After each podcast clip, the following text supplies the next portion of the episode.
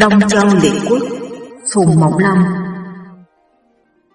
Hồi thứ 74 Giết vô cực tỏ lòng nan hỏa Đâm Khánh Ki nổi tiếng yêu ly. Phí vô cực đem lòng ghen ghét bá khứ quyển Mới cùng với Yên Tương Sư thương nghị Nghĩ ra một kế Nói dối quan lệnh doãn nước sở là nan hỏa rằng Tử ác Tên tự bá khứ quyển Muốn bày tiệc mời ngài nhờ tôi nói trước để xem ngài có lòng hạ cố đến chăng. Nang quả nói, người ta có lòng mời, lẽ nào lại không đi? Phí vô cực lại nói với bá khúc uyển rằng, quan lệnh doãn có nói chuyện với tôi, muốn sang chơi uống rượu ở nhà ngài, chẳng hay ngài có vì quan lệnh doãn mà sửa một tiệc rượu được không? Bá khước uyển không biết làm mưu, liền đáp lại rằng, tôi phận hèn chức nhỏ, được quan lệnh doãn quá yêu đến, còn gì vinh hạnh bằng. Sáng mai tôi xin sửa tiệc để mời quan lệnh doãn, nhờ ngài nói lại cho. Phí vô cực nói, ngài mời quan lệnh doãn định dùng thứ gì để kính biếu. Bá khứa khuyển nói, tôi không biết quan lệnh doãn ngài thích thứ gì.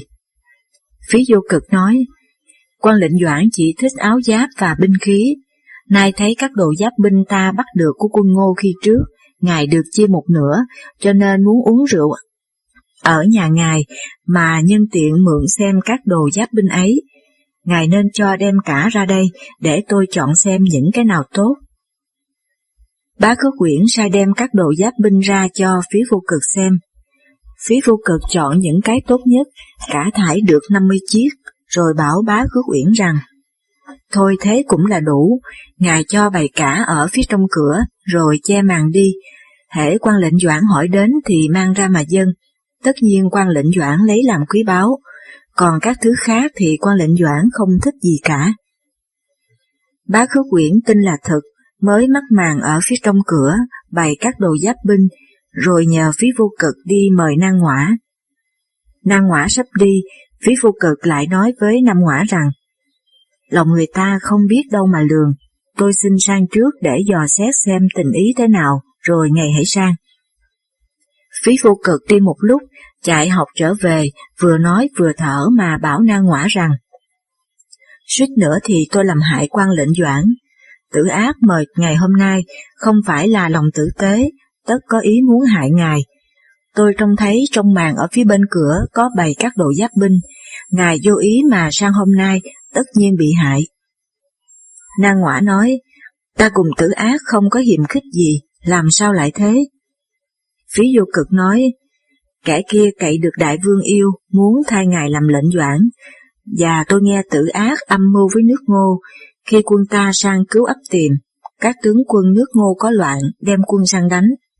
Tử ác ăn tiền của nước ngô cho là việc bất nghĩa, rồi bắt quan tả tư mã, tức là thẩm doãn thư, phải rút quân về. Ngày trước nước ngô nhân nước ta có loạn mà sang đánh, chính là một dịp báo thù, nếu không ăn tiền của ngô, sao lại chịu rút quân? Tự ác mà đắc chí thì nước sở nguy mất. Năng Ngoã còn chưa tin, lại sai người khác đi xem. Khi về đều nói trong màn ở phía bên cửa nhà bá khước quyển quả có giáp binh thật. Na Ngoã nổi giận, liền sai người triệu yên tương sư đến, nói cho biết việc bá khước quyển cùng với Dương Lập Trung, Dương Hoàng và Dương Đà đồng mưu với nhau đã lâu, vẫn muốn cầm quyền chính nước sở. Năng ngoã nói, nó là một đứa thất phu ở nước khác đến. Bá Khước Khuyển là con bá Châu Lê, bá Châu Lê vốn trước là quan nước Tấn sang đầu nước sở. Mà lại dám làm loạn, ta quyết đâm chết mới nghe. Nang ngõa liền tâu với chiêu vương, sai yên tương sư đem quân đến bắt bá khước uyển. Bá khước uyển biết là mắc lừa phía vô cực, bèn đâm cổ mà chết. Con bá khước uyển là bá Hy, sợ hãi bỏ trốn. Nang ngõa truyền đốt nhà bá khước uyển, người trong thành không ai chịu đốt. Nang ngõa càng giận lắm, liền hạ lệnh rằng, ai không chịu đốt nhà bá khước uyển thì cùng bắt tội. Người trong thành ai cũng biết bá khước uyển là người hiền, nhưng vì có lệnh của nang ngõa, đều phải cầm một nắm rơm, ném vào nhà bá khước uyển Nang Ngoã truyền cho quân sĩ vây kính nhà bá khước uyển, chỉ trong chốc lát, cả nhà khước uyển hóa ra tro cả. Nan Ngoã giết hết vây cánh của bá khước uyển, lại bắt cả Dương Lập Trung, Dương Hoàng và Dương Đà, vu cho tội thông mưu với Ngô, đem giết chết. Người trong nước ai cũng thương là quan. Một hôm Nan Ngoã nhân đêm sáng trăng, trèo lên lầu chơi, nghe văng vẳng bên tai có tiếng hát ở phía ngoài chợ. Bài hát như sau. Đừng ai bắt chước bá khước uyển, trung mà bị oan, tấm thân đã uổng, nắm xương cũng tàn. Nước sở không có vua, chỉ có họ phí và họ yên. quan lệnh doãn khác nào tượng gỗ, bị chúng sai khiến, trời có thấu chăng, báo ứng hiển hiện. Năng ngõa vội vàng sai người đi dò xét, xem ai hát, thì thấy trong phố xá nhà nào cũng bài đèn hương nghi ngút để cúng lễ. Hỏi ra mới biết là dân chúng cúng bá khước uyển vì trung mà bị oan, cầu cho được thấu đến trời. Người nhà về báo với Na Ngoã, Na Ngoã mới vào hỏi các quan trong triều. Bọn công tử thân đều nói bá khước uyển không có tư thông với ngô bao giờ. Na Ngoã có ý hối, Thẩm Doãn Thư nghe nói người trong nước đều nguyền rủa quan lệnh Doãn, mới bèn vào cung bảo na Ngoã rằng, người trong nước ai cũng quán ngài, ngài có biết không? Phí vô cực là một kẻ dèm pha ở nước sở này, cùng với Yên Tương Sư kết làm vây cánh với nhau, lập mưu đuổi triều ngô và sái hầu chu, lại xui tiên vương làm những điều càng dở, để đến nỗi thấy tự kiến chết tại đất ngoài. Trước hắn đã làm cho cha con ngủ xa chết quan, nay lại làm cho bá khước quyển cùng ba họ dương đều chết quan cả. Người trong nước quán hai người ấy đến xương tủy, đều đổ lỗi là tại ngài dung túng, và ai cũng nguyền rủa ngài. Một mai nước sở có việc gì thì giặt nổi mặt ngoài, dân phản mặt trong, tôi lấy làm nguy cho ngài lắm. Chỉ bà ngài trừ lũ ấy đi thì mới yên việc được. Nàng Ngoã sợ hãi đang ngồi đứng dậy mà bảo Thẩm Doãn Thư rằng, đó thật là điều lỗi của tôi, xin quan tư mã giúp tôi một tay để trừ bỏ hai thằng giặc ấy. Thẩm Doãn Thư nói, nếu vậy thì phúc cho nước nhà lắm, tôi xin vân mệnh. Thẩm Doãn Thư bèn sai người truyền bá cho dân trong nước biết rằng, quan tả Doãn, tức là bá khước quyển, bị chết quan, đều là tại phí vô cực và yên tương sư, quan lệnh Doãn đã rõ mưu gian ấy, nay định đem quân đi đánh, dân trong nước ai muốn theo thì cho đi. Cẩm Doãn Thư nói chưa dứt lời, dân trong nước đều đua nhau cầm binh khí đi trước. Na Ngoã kể tội phí vô cực và yên tương sư, rồi bắt đem chém, bêu đầu ở ngoài chợ. Người trong nước không đợi quan lệnh Doãn truyền bảo, đều tranh nhau đem lửa đốt nhà phí vô cực và yên tương sư. Na Ngoã lại giết hết vây cánh phí vô cực và yên tương sư, từ bấy giờ người trong nước mới không quán giận nữa. Vua nước ngô là Hạp Lư hỏi ngũ viên rằng, ta muốn cho nước được cường thịnh để tranh nghiệp bá nên làm thế nào? Ngũ viên sụp lại rồi ướt nước mắt mà đáp rằng, tôi là một kẻ tội nhân ở nước sở, cha và anh tôi bị quan, chết chẳng ai chôn, dỗ chẳng ai cúng, nên tôi phải đem thân sang đây để trông nhờ đại vương. Đại vương không bắt tội là may rồi, khi nào lại còn dám giữ đến chính sự của nước ngô. Hạp Lư nói, không có nhà ngươi thì ta còn phải chịu nhục ở dưới kẻ khác, nay nhờ nhà ngươi chỉ bảo mà được thế này, còn định đem chính sự trong nước phó thác cho nhà ngươi, cớ sao đang nửa chừng mà nhà ngươi lại có ý chán, hoặc là nhà ngươi cho ta không đáng giúp hay sao? Ngũ phiên nói, không phải thế, tôi nghe nói người thân bao giờ cũng hơn người sơ, người gần bao giờ cũng hơn người xa. Tôi là một kẻ lưu lạc ở nước khác đến, có đâu lại dám ở trên các mưu thần nước ngô. Huống chi cái thù lớn của tôi chưa báo được, thì lòng tôi bối rối, còn nghĩ ra được mưu kế gì. Hạp Lư nói, mưu thần nước ngô không ai bằng nhà ngươi, nhà ngươi chớ nên từ chối, khi công việc nước ta được tạm yên, ta sẽ vì nhà ngươi báo thù, nhà ngươi muốn thế nào ta xin theo ý. Ngũ viên nói, bây giờ đại vương muốn thế nào? Hạp Lư nói, nước ta ở xếp về phía đông nam, đất thấp mà ẩm, lại có cái nạn nước bể, ruộng nương không mở mang ra được, nhân dân không vững lòng để làm ăn, nay muốn cho nước cường thịnh thì nên thế nào? Ngũ viên nói, dân có yên ổn thì nước mới được cường thịnh, cho nên phải làm thế nào để mặt trong có thể giữ dân mà mặt ngoài có thể đánh giặc được. Muốn như vậy thì phải làm cho thóc lúa đầy đủ trong kho, phải sửa sang thành quách và luyện tập binh mã.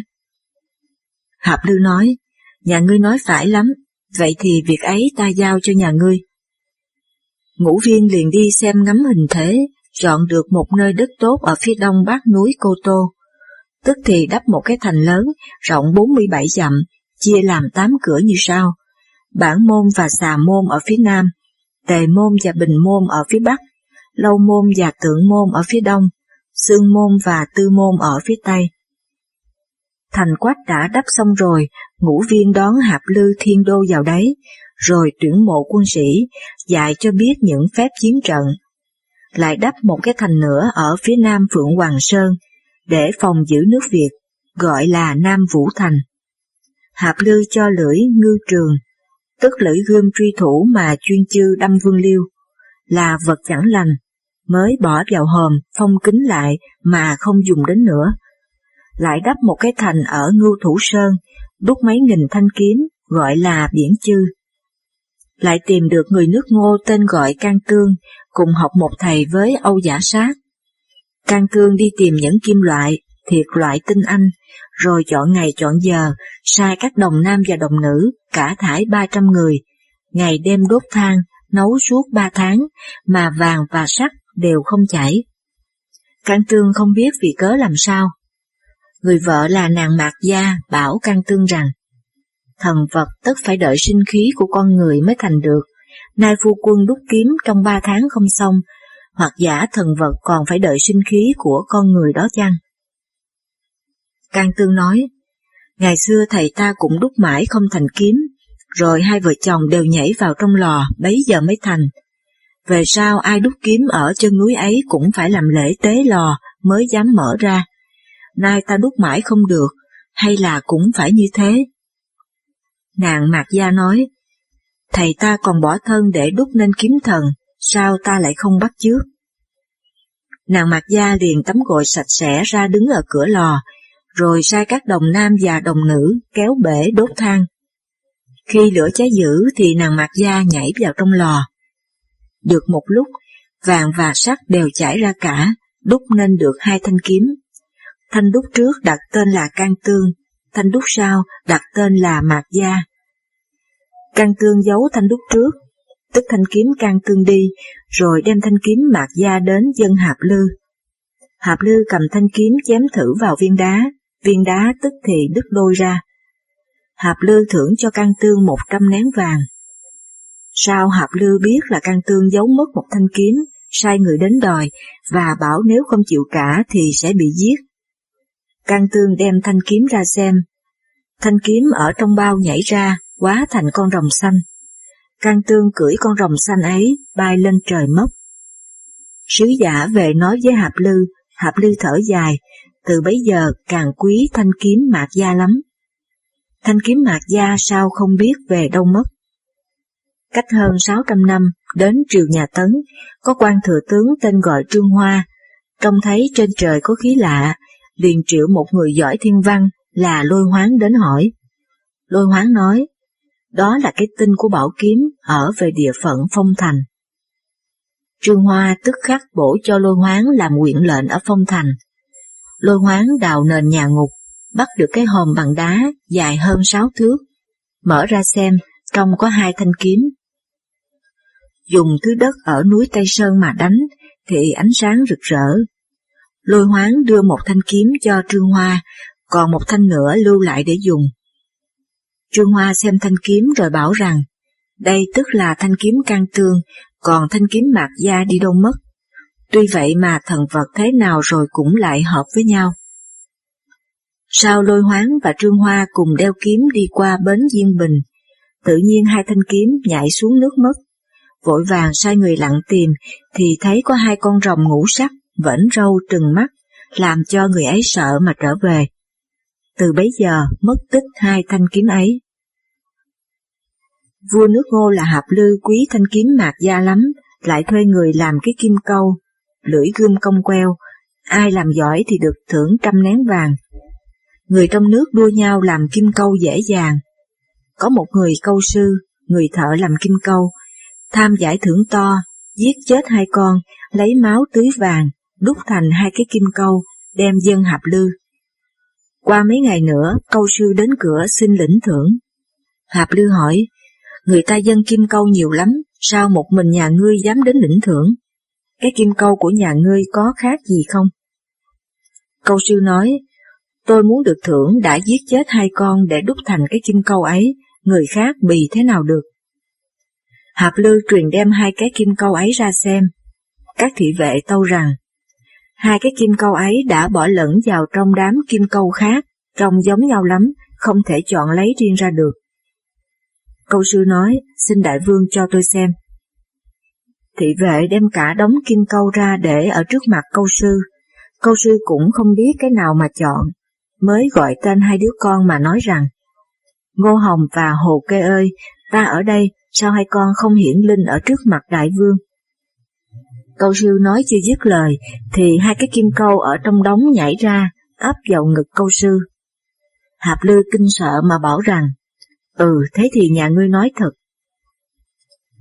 Hạp lư liền thưởng cho câu sư một trăm nén vàng. Từ bấy giờ Hạp lư cũng quý hai cái kim câu ấy như thanh kiếm mạc da, đeo luôn ở trong mình. Bấy giờ bá Hy nước sở sợ tội chạy trốn, nghe nói ngũ viên đã làm quan ở nước ngô, mới trốn sang nước ngô, vào ý kiến ngũ viên. Hai người nhìn nhau mà khóc, rồi ngũ viên đưa bá Hy vào ý kiến Hạp Lư. Hạp Lư hỏi bá Hy rằng, Nước ta ở về nơi hẻo lánh xứ Đông Hải này, mà nhà ngươi chẳng quản xa xôi, cố tìm tới, tất cũng có nghĩ được điều gì hay để bảo ta chăng? Bá Hy nói, đời ông, bá Châu Lê và đời cha, bá Khước Quyển, tôi vẫn một lòng tận trung với sở. Nay cha tôi không có tội gì mà bị giết quan, tôi phải bơ vơ chạy trốn. Nghe nói đại vương là người cao nghĩa, đã thu dùng ngũ viên, cho nên tôi đem thân tới đây, sống chết cũng ở trong tay đại vương vậy. Hạp Lư có lòng thương cho làm quan đại phu để cùng với ngũ viên cùng bàn việc nước. Quan đại phu nước ngô là Bị Ly hỏi riêng ngũ viên rằng, Ngài nghĩ thế nào mà tin bá Hy như vậy? Ngũ viên nói, sự quan uổng của bá Hy cũng chẳng khác gì sự quan uổng của tôi. Tục ngữ có câu rằng đồng bệnh tương liên, cùng bệnh thì thương nhau, hẳn ngài chẳng còn lạ gì điều ấy. Bị Ly nói, ngài chỉ biết mặt ngoài chưa biết mặt trong, tôi trong bá Hy mắt nhìn như mắt chim ưng, chân đi như dáng con hổ, thế là người thâm định tàn ác chớ nên đến gần. Nếu người ấy được trọng dụng thì tất lụy đến ngài. Ngũ viên không cho là phải, cùng với bá Hy cùng thờ vua ngô. Lại nói chuyện công tử Khánh Kỳ trốn sang ở Ngại Thành, chiêu nạp kẻ hào kiệt, kết liên với lân quốc, muốn đợi thời để về nước ngô, đánh báo thù. Hạp Ly nghe tin ấy bảo ngũ viên rằng, Việc chuyên chư ngày trước ta thật nhờ sức nhà ngươi, nay Khánh Kỳ lại muốn báo thù, ta ăn không biết ngon, nằm không được yên, nhà ngươi nên vì ta mà nghĩ giúp mưu kế. Ngũ viên nói, tôi cùng với đại vương mưu việc giết vương liêu cũng đã là bất trung rồi, nay lại mưu giết cả con vương liêu nữa, thế thì còn trời đất nào? Hạp Lư nói, ngày xưa vua Vũ Vương nhà Chu đánh vua trụ, lại giết cả Vũ Canh con vua trụ, người nhà Chu chẳng thấy ai chê cả. Nếu Khánh Kỳ hãy còn thì cũng như là Vương Liêu chưa chết, nhà ngươi chớ nên vì được điều nhỏ mọn mà gây nên cái tai vạ về sau. Ta phải có một tay như chuyên chư nữa thì việc này mới xong được. Nhà ngươi tìm tòi những kẻ trí dũng kể đã lâu ngày, vậy nhà ngươi có biết ai không? Ngũ viên nói, khó nói lắm, tôi có quen một người bé nhỏ có thể bàn mưu được. Hạp Lư nói, Khánh Kỳ sức khỏe lắm, một người bé nhỏ thì làm gì nổi. Ngũ viên nói, người này dẫu bé nhỏ nhưng sức khỏe địch nổi muôn người. Hạp Lư hỏi, người nào thế, tại sao nhà ngươi biết là giỏi, thử nói ta nghe. Ngũ viên nói, người ấy họ là Yêu, tên là Ly, là người nước ngô, Ngày xưa tôi thấy hắn dám giết mắng một người tráng sĩ tên gọi Tiêu Khâu Tố, cho nên biết là người giỏi. Hạp Lư hỏi, việc người ấy mắng giết một người tráng sĩ thế nào? Ngũ viên nói, Tiêu Khâu Tố vốn người Đông Hải, có người bạn làm quan chết ở Ngô. Tiêu Khâu Tố sang Ngô để viếng bạn, đi qua bến Hoài Tân, toan cho ngựa xuống uống nước. Người giữ bến bảo Tiêu Khâu Tố rằng, con sông này có thủy thần, trông thấy ngựa thì hay bắt mất, ông đừng cho ngựa xuống uống nước. Tiêu Khâu Tố nói, có tráng sĩ đứng đây, thủy thần nào dám hiện lên. Tiêu Khâu Tố liền sai người nhà dắt ngựa xuống sông cho uống nước. Quả nhiên con ngựa ấy rít lên mà sa xuống nước mất. Người giữ biển nói, thủy thần bắt mất ngựa của ông rồi. Tiêu khâu tố nổi giận, xoay trán người ra, rồi cầm kiếm nhảy xuống nước để đánh nhau với thủy thần. Thủy thần quá phép nổi sóng rất dữ dội mà không làm gì nổi tiêu khâu tố. Cách ba ngày ba đêm, tiêu khâu tố ở dưới nước nổi lên, bị thần đánh mù mất một mắt. Khi đến nước ngô, vào viếng tang người bạn, tiêu khâu tố dựng dương tự đắc, thuật lại chuyện đánh thủy thần, có vẻ lên mặt với mọi người, thái độ không được khiêm tốn. Bấy giờ yêu ly cũng ngồi ở đấy có ý bất bình, bèn bảo tiêu khâu tố rằng, nhà ngươi lên mặt với mọi người, muốn tự đắc là dũng sĩ đó chăng? Ta nghe nói kẻ dũng sĩ đã đánh nhau với ai, chẳng thà chết chứ không chịu nhục. Nay nhà ngươi đánh nhau với thủy thần, chịu mất ngựa không lấy lại được, lại bị hỏng mất một mắt, nghĩ nên hổ thẹn biết giường nào, thế mà còn đeo đẳng cái thân sống thừa. Thế là đồ vô dụng ở trong khoảng trời đất, còn mặt mũi nào trông thấy ai nữa. Tiêu khâu tố bị nhục, có ý hổ thẹn, nín lặng không nói gì cả, rồi cáo từ lui ra. Chiều hôm ấy yêu ly về nhà nói chuyện với vợ rằng, hôm nay ta làm nhục một kẻ dũng sĩ là tiêu khâu tố ở trong một đám tang, hắn căm tức vô cùng. Đêm nay thế nào hắn cũng đến báo thù, ta nên nằm sẵn ở giữa nhà để đợi hắn đến, nàng chớ có đóng cửa. Người vợ vốn biết dũng khí của chồng mới theo lời chồng bỏ ngõ cửa. Quả nhiên tiêu khâu tố nửa đêm hôm ấy dắt dao đến nhà yêu ly, trông thấy cửa ngõ mới đi thẳng vào, thấy yêu ly rủ tóc nằm ở phía dưới cửa sổ. Yêu ly thấy tiêu khâu tố đến cứ nghiêm nhiên mặc kệ, không thèm cửa quậy, cũng không có ý sợ hãi. Tiêu khâu tố cầm dao kề vào cổ yêu ly mà kể tội rằng, nhà ngươi có ba điều đáng chết, đã biết hay chưa? Yêu ly nói, chưa biết. Tiêu khâu tố nói, nhà ngươi làm nhục ta trong đám tang, đó là một điều đáng chết. Khi về nhà lại không biết lo xa, dám bỏ ngõ cửa, đó là hai điều đáng chết. Trông thấy ta mà không chạy trốn, đó là ba điều đáng chết. Thế thì tự nhà ngươi muốn chết, còn quán gì ta nữa? Yêu Ly nói, ba điều ấy cũng chưa đáng chết, nhưng nhà ngươi có ba điều hèn, đã biết chưa? Tiêu Khâu Tố nói, chưa biết. Yêu Ly nói, ta làm nhục nhà ngươi trong đám đông người mà nhà ngươi không dám nói lại một câu nào, đó là một điều hèn. Nhà ngươi vào nhà ta mà không lên tiếng, có ý lẻn trộm, đó là hai điều hèn. Cầm dao kề vào cổ ta rồi mới nói khoác, đó là ba điều hèn. Nhà ngươi có ba điều hèn ấy, lại còn trách ta thì thật là đáng khinh lắm. Tiêu khâu tố bèn rút dao lại mà khen rằng, kể cái vũ dũng của ta đời không mấy kẻ bàn, mà yêu ly lại còn hơn ta, thế thì thật là một dũng sĩ. Nếu ta giết người dũng sĩ thì mang tiếng với đời, mà không giết thì ta cũng khó lòng mà gọi là vũ dũng được. Tiêu khâu tố nói xong, liền ném dao xuống đất, đập đầu vào cửa sổ mà chết. Ngũ viên lại nói với Hạp Lư rằng, trong khi tiêu khâu tố đến viếng tang tôi cũng có ngồi đấy nên tôi biết rõ, như thế không phải là yêu ly sức khỏe, địch nổi muôn người sao? Hạp Lư nói, nhà ngươi triệu đến đây cho ta. Ngũ viên đến gặp yêu ly và bảo rằng, vua ngô mến cái tài của nhà ngươi muốn được gặp mặt. Yêu ly kinh sợ mà nói rằng, ta là người thường dân hèn mọn, có tài giỏi gì mà dám ứng triệu. Ngũ viên hai ba lần giải bài những tình ý kính mến của vua Ngô, yêu ly mới theo ngũ viên vào triều. Hạp lưu lúc trước nghe ngũ viên khoe tài của yêu ly, vẫn tưởng là người khôi ngô lạ thường.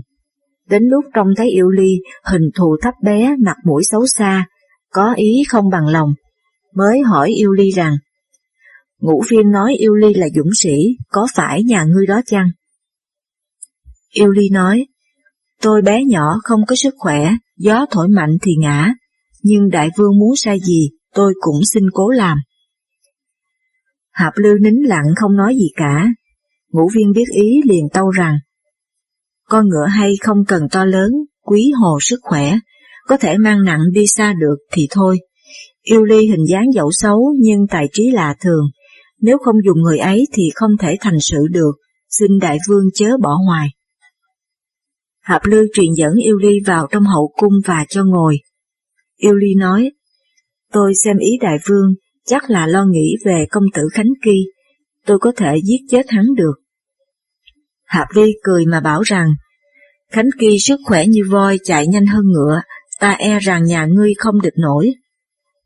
Yêu Ly nói, giết được người ta cốt ở trí khôn, không ở sức khỏe. Tôi được đến gần Khánh Kỳ thì giết hắn như cắt tiết con gà thôi. Hạp Lưu nói, Khánh Kỳ là người tài trí, vẫn hay chiêu nạp những kẻ vong mệnh, những người có tội đi trốn, ở bốn phương, thấy nhà ngươi là người khách ở nước ngô đến, khi nào lại quá tin mà cho nhà ngươi đến gần. Yêu đi nói, Khánh Kỳ đã hay chiêu nạp những kẻ vong mệnh, định mưu hại nước ngô, thì tôi xin giả cách là một người có tội trốn đi. Xin đại vương hãy giết vợ con tôi, chặt cánh tay phải của tôi.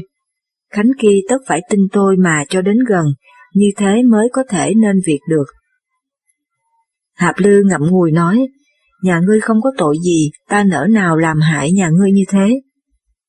Yêu Ly nói, tôi nghe nói vui vợ con mà không biết hết đạo thờ vua thì không gọi là trung được, ham cửa nhà mà không biết lo việc giúp vua thì không gọi là nghĩa được. Nếu tôi được nên danh trung nghĩa thì dẫu chết sạch cả nhà cũng được thỏa lòng. Các bạn đang nghe truyện do Thanh Nguyệt của Thư viện audio.net diễn đọc. Ngũ viên đứng bên cạnh cũng nói với Hạp Lưu rằng, yêu ly vì nước quên nhà, vì chủ quên mình, thế mới thật là bậc hào kiệt. Khi đã nên việc rồi, đại vương sẽ truy tặng cho vợ con y để lưu danh tiếng về sau, thế là được. Hạp Lư thuận cho. Ngày hôm sau ngũ viên cùng yêu ly vào triều. Ngũ viên xin cử yêu ly làm tướng, đem quân đi đánh sở. Hạp Lư mắng rằng, ta xem sức yêu ly, dẫu đánh một đứa trẻ con cũng vị tất đã nổi, huống chi là đánh sở, và ngày nay công việc trong nước mới yên, ta không muốn động binh. Yêu ly nói, nếu vậy đại vương bất nhân quá, ngũ viên giúp đại vương được nước ngô mà đại vương không báo thù hộ cho ngũ viên hay sao? Hạp Lưu nổi giận mắng rằng, nhà ngươi là một đứa gia nhân, biết đâu được việc lớn trong nước, sao lại dám đương triều nói hỗn với ta như vậy? Nói xong, truyền cho lực sĩ bắt yêu ly đem chặt một cánh tay phải đi, rồi giam vào trong ngục. Lại sai người bắt giam cả vợ con yêu ly nữa.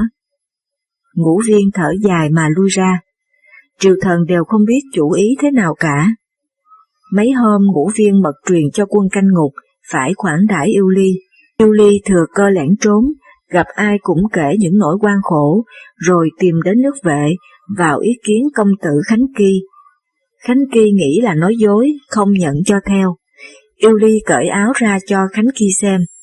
Khánh Kỳ trông thấy cục một cánh tay phải mới tin là thật, liền hỏi rằng, Vua Ngô đã giết vợ con nhà ngươi, chặt cánh tay nhà ngươi, may nhà ngươi định theo ta làm gì? Yêu Ly nói, Tôi nghe nói vua ngô giết thân phụ công tử mà cướp mất ngôi vua, nay công tử kết liên với chư hầu, định về đánh báo thù.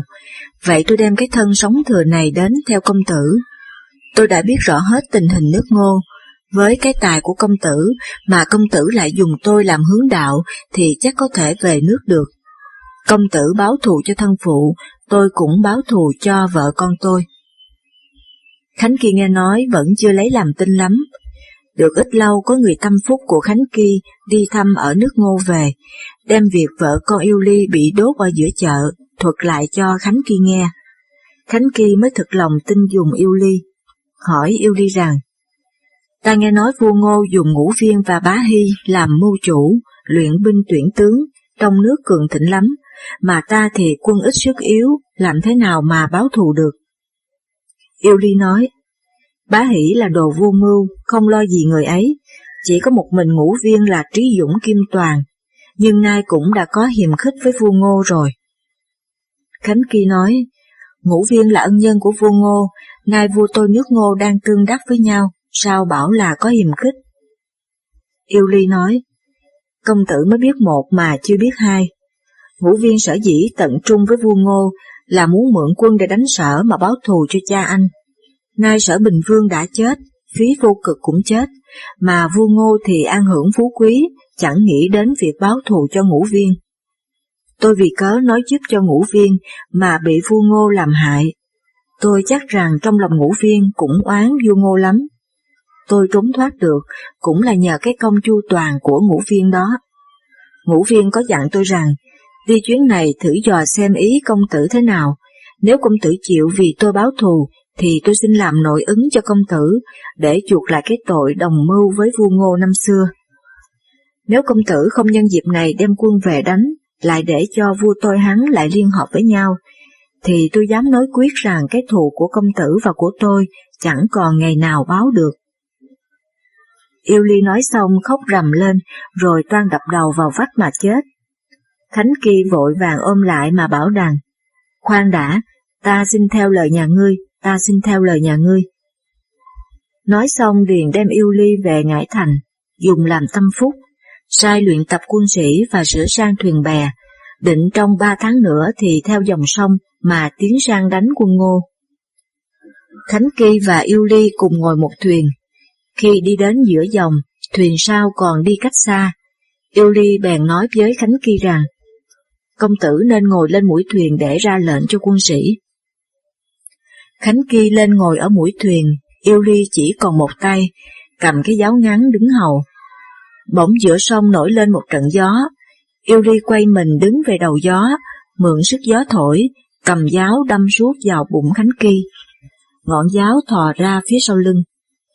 Khánh Kỳ xách ngược Yêu Ly lên, dìm đầu xuống nước ba lần, rồi lại ẩm lên để lên trên đầu gối, cúi nhìn mà cười và bảo rằng thiên hạ lại còn có kẻ dũng sĩ này dám cả gan đâm ta. Quân sĩ toan xúm lại để đâm yêu ly.